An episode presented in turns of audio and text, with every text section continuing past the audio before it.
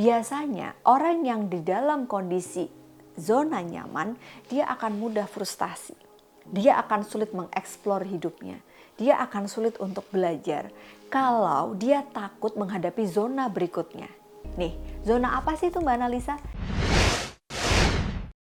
Assalamualaikum warahmatullahi wabarakatuh. Hai Analisa Channel 2022 Duh apa kabar nih semuanya? Mohon maaf banget ya Satu bulan nih kita nggak post video apa pun. Ya pengen istirahat juga Karena psikolog manusia yang butuh rehat kan? Anyway 2021 pasti banyak terjadi dalam hidup kita Termasuk uh, aku dan juga teman-teman Analisa Channel nih. Salah satunya nih teman-teman bisa lihat Yeay studio baru. Semoga uh, jadi semangat ya untuk selalu bikin konten buat teman-teman di rumah rumah. Nah, buat kalian yang kemarin 2021 banyak terjadi perubahan, dinamika yang ini nih contohnya ya, kemarin kayaknya udah anak-anak bisa masuk tatap muka nih, mahasiswa juga mungkin udah kuliah, kerja juga udah mulai WFO gitu kan. Tiba-tiba di sekarang ada satu varian baru yang membuat kita harus berhati-hati dan beberapa kegiatan secara langsung offline itu mulai dibatasi. Artinya ada perubahan, pasti ada sebuah tantangan. Setuju nggak sih? Aku setuju banget. Nah, maka dari itu di episode kali ini aku akan ngebahas tentang bagaimana sih manusia menghadapi perubahan dan bagaimana kita menghadapi tantangan tersebut. Karena salah satu yang membuat kita nggak mau berubah, nggak mau menghadapi tantangan adalah kenyamanan comfort zone. Ada yang bilang juga, it's okay kan mbak kalau comfort zone udah nyaman kok dirubah sih gitu. Kenapa ya kita cenderung mencari kenyamanan? Oke, okay. kenyamanan kita bahas satu persatu ya teman-teman. Kenyamanan ini adalah sebuah kata yang menggambarkan kondisi di mana kita itu senang, tenang, indah, nggak ada sesuatu yang membuat kita cemas. Dan konon dalam penelitian dilakukan oleh Tretenero tahun 2017, manusia itu cenderung mencari kenyamanan sejak dia lahir. Kok bisa sih Mbak Analisa gitu ya? Karena pada saat kita nyaman, hidup kita tuh jadi minim stres dan kita menikmati hidup kita sampai akhirnya kalau ada perubahan, kenyamanan inilah yang membuat kita jadi sulit. Contoh misalnya, manusia itu hidup selalu ada yang berubah kan Mbak? Dari bayi aja kita jadi anak-anak, berubah kan? Yes. Tapi insting kita pada saat menghadapi perubahan itu ternyata menurut seorang uh, ahli yaitu psikolog bernama John Bowlby dan teman-temannya Harry Harlow dan juga Mary uh, Ainsworth dia menemukan sebuah teori tentang attachment atau keterikatan. Ini bisa dikaitkan dengan kenyamanan tadi teman-teman. Jadi ternyata pada saat manusia lahir bayi kita kan cenderung menangis gitu kan. Pada saat menangis itu kita sebenarnya sedang berusaha untuk mencari kenyamanan dengan kita didekap oleh caregiver atau orang dewasa di sekitar. Entah kita haus atau kita pengen minta diganti pampersnya gitu ya. Kalau bayi inget banget kan uh, seperti apa orang dewasa itu sebagai figur dependensi atau orang yang membuat dia itu merasa tenang dan nyaman. Ternyata pada saat itu bayi ini atau manusia belajar sejak kecil insting untuk mencari orang dewasa yang mampu meringankan perasaan yang tidak nyaman tadi menurutnya. Sehingga bertambahnya usia, kita jadi punya banyak cara nih untuk membuat kita nyaman dan senang mungkin dengan traveling, ada juga dengan meditating, ada yang juga dengan healing dan lain sebagainya. Dan itu kita pelajari loh teman-teman, termasuk dalam kita mencari pekerjaan atau kegiatan sesuatu yang membuat kita tuh jadi nyaman atau tidak. Nah ini nih, saat kita merasa nyaman biasanya nih kita itu sedang melakukan sebuah aktivitas dalam tubuh kita. Apa sih itu? Kita sedang membuat hormon di dalam tubuh yaitu dopamin yang terlepas pada saat muncul perasaan positif menurut Tetenero di tahun 2017 tadi. Jadi pada saat itulah akhirnya kita berusaha secara biopsikologis kita mencari hormon tersebut dengan selalu mencari kenyamanan. Ciri-cirinya apa sih Mbak Analisa? Ciri-cirinya adalah yang pertama biasanya kita akan minim rasa cemas dalam kegiatan tersebut kita jadi sulit untuk keluar pada saat sesuatu itu membuat kita cemas.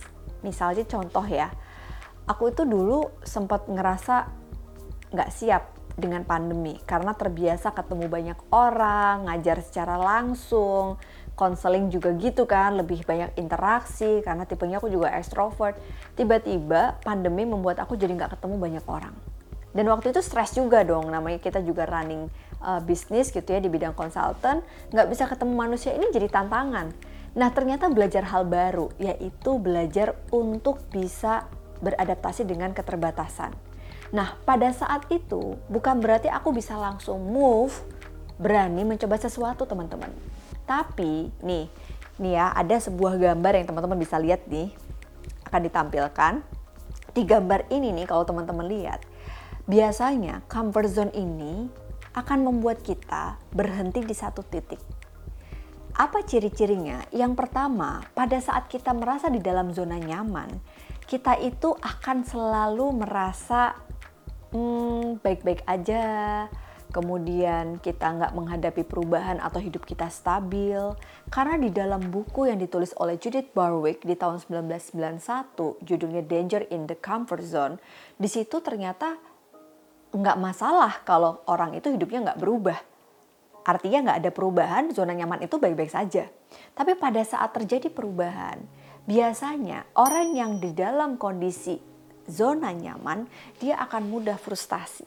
Dia akan sulit mengeksplor hidupnya. Dia akan sulit untuk belajar kalau dia takut menghadapi zona berikutnya. Nih, zona apa sih itu Mbak Analisa? Ini nih, zona yang sering membuat kita tuh jadi takut untuk bisa belajar sesuatu. Zona apa itu? Zona takut, fear zone.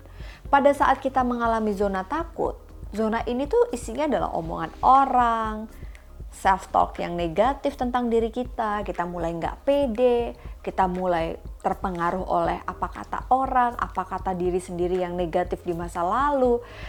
Jadi pada saat uh, kembali ke cerita aku yang waktu itu sempat khawatir bahwa situasi yang berubah ini nggak siap aku hadapi, rasanya susah banget untuk keluar dari zona takut. Dan ternyata sampai 2 tahun terlewati itu adalah fase terberat di mana kita harus bisa jumping into zona berikutnya yaitu zona belajar. Mulai itu belajar bikin konten, uh, lebih bagus lagi, belajar untuk Instagram Live, belajar untuk ngisi materi webinar, belajar untuk konseling online, belajar bisnis baru, dan ternyata proses belajar itulah yang ternyata tidak semudah yang aku bayangkan dulu gitu. Ada gagalnya, ada errornya, ada ruginya, dan pada saat itu uh, mulai dealing dengan perubahan di mana ya aku nggak bisa lagi kayak dulu nggak bisa maksain offline, nggak bisa maksain ketemu banyak orang, ya ini nggak ada pilihan. Akhirnya belajar-belajar uh, itulah yang membuat kita jadi punya skill baru teman-teman. Nah, di mana orang bisa extend zona nyaman mereka, mereka akan punya skill baru dan bisa extend untuk masuk ke zona berikutnya. Zona bertumbuh, growth zone. Growth zone ini tuh ciri-ciri yang bisa membuat kita jadi menemukan purpose kita aspirasi hidup kita. Di mana mungkin dalam prosesnya nih ya, ada uh, titik oke, okay, aku tahu apa pun medianya, di sini aku harus terus belajar dan berproses. Nah, pada saat selesai 2 tahun, masuk di 2022, aku pikir ini udah masuk di fase yang kita udah bisa offline. Udah tuh ya, tidak semudah itu ada masuk di mana aku kembali ke zona nyaman lagi. Aduh enak online nih, ternyata udah ketemu nih uh, metodenya untuk bisa daring, bisa secara online. Aduh enak banget nih bikin konten, gak perlu terbang ke mana-mana tiba-tiba semuanya harus offline dan ada titik di mana aku tuh kayak nggak siap gitu. Nggak siap ninggalin rumah nggak siap virusnya juga masih belum 100% aman dan nggak siap juga dengan metode materi yang dulu ternyata secara online tuh beda banget. Model powerpointnya model aku interaksinya. Nah teman-teman ngerasa nggak sih dalam setiap perubahan itu selalu ada zona takut dan zona belajar? Kalau kita dalam fase takut apa yang membuat kita bisa bertumbuh? Ya kita dengan mencoba kalau kata salah satu karyawan aku nih ya, dia bilang kalau nggak dicoba gimana kita bisa tahu. Bener nggak? jadi pada saat itulah kita jadi punya satu growth mindset juga. Mindset yang membuat kita itu kayak nggak berhenti untuk berusaha, mindset yang membuat kita itu kayak nggak gampang menyerah, mindset yang membuat kita dekat sama aspirasi hidup kita. Why we do what we do. Jadi aku yakin pandemi belum usai, hanya orang-orang yang bisa bertahan dalam ketidakpastian uh, yang mampu bisa menghadapi perubahan. Kalau kita nggak mencoba untuk keluar dari zona nyaman kita, ingat bukan keluar itu artinya kita meninggalkan, tapi kita extend, kita memperluas dengan belajar skill baru, dengan menghadapi ketakutan kita, dengan menemukan mindset baru untuk selalu bertumbuh dan aspirasi itu ada dalam hidup kita. Di situlah kita bisa punya goals goals baru ke depan, kita bisa merealisasikan aspirasi kita dan menemukan lagi apa sih uh, dreams kita, apa sih purpose kita dan value yang kita punya dalam hidup ini. Jadi buat kalian yang 2022 ada perubahan cukup drastis dalam hidupnya, it's okay, nggak apa-apa, pelan-pelan. Yang penting kalian sadar kalau kalian dalam zona nyaman, silahkan untuk hadapi zona takut, zona belajar, dan zona bertumbuh. Terima kasih dan nonton Analisa Channel kali ini. Kalau kamu suka sama konten kita di awal tahun tentang bagaimana keluar dari zona nyaman, langsung aja kamu kasih komen di bawah. Kira-kira apa ya yang bisa kita bahas serunya untuk 2022 supaya kita belajar baru, hal baru lagi. Terima kasih, sampai jumpa. Assalamualaikum warahmatullahi wabarakatuh.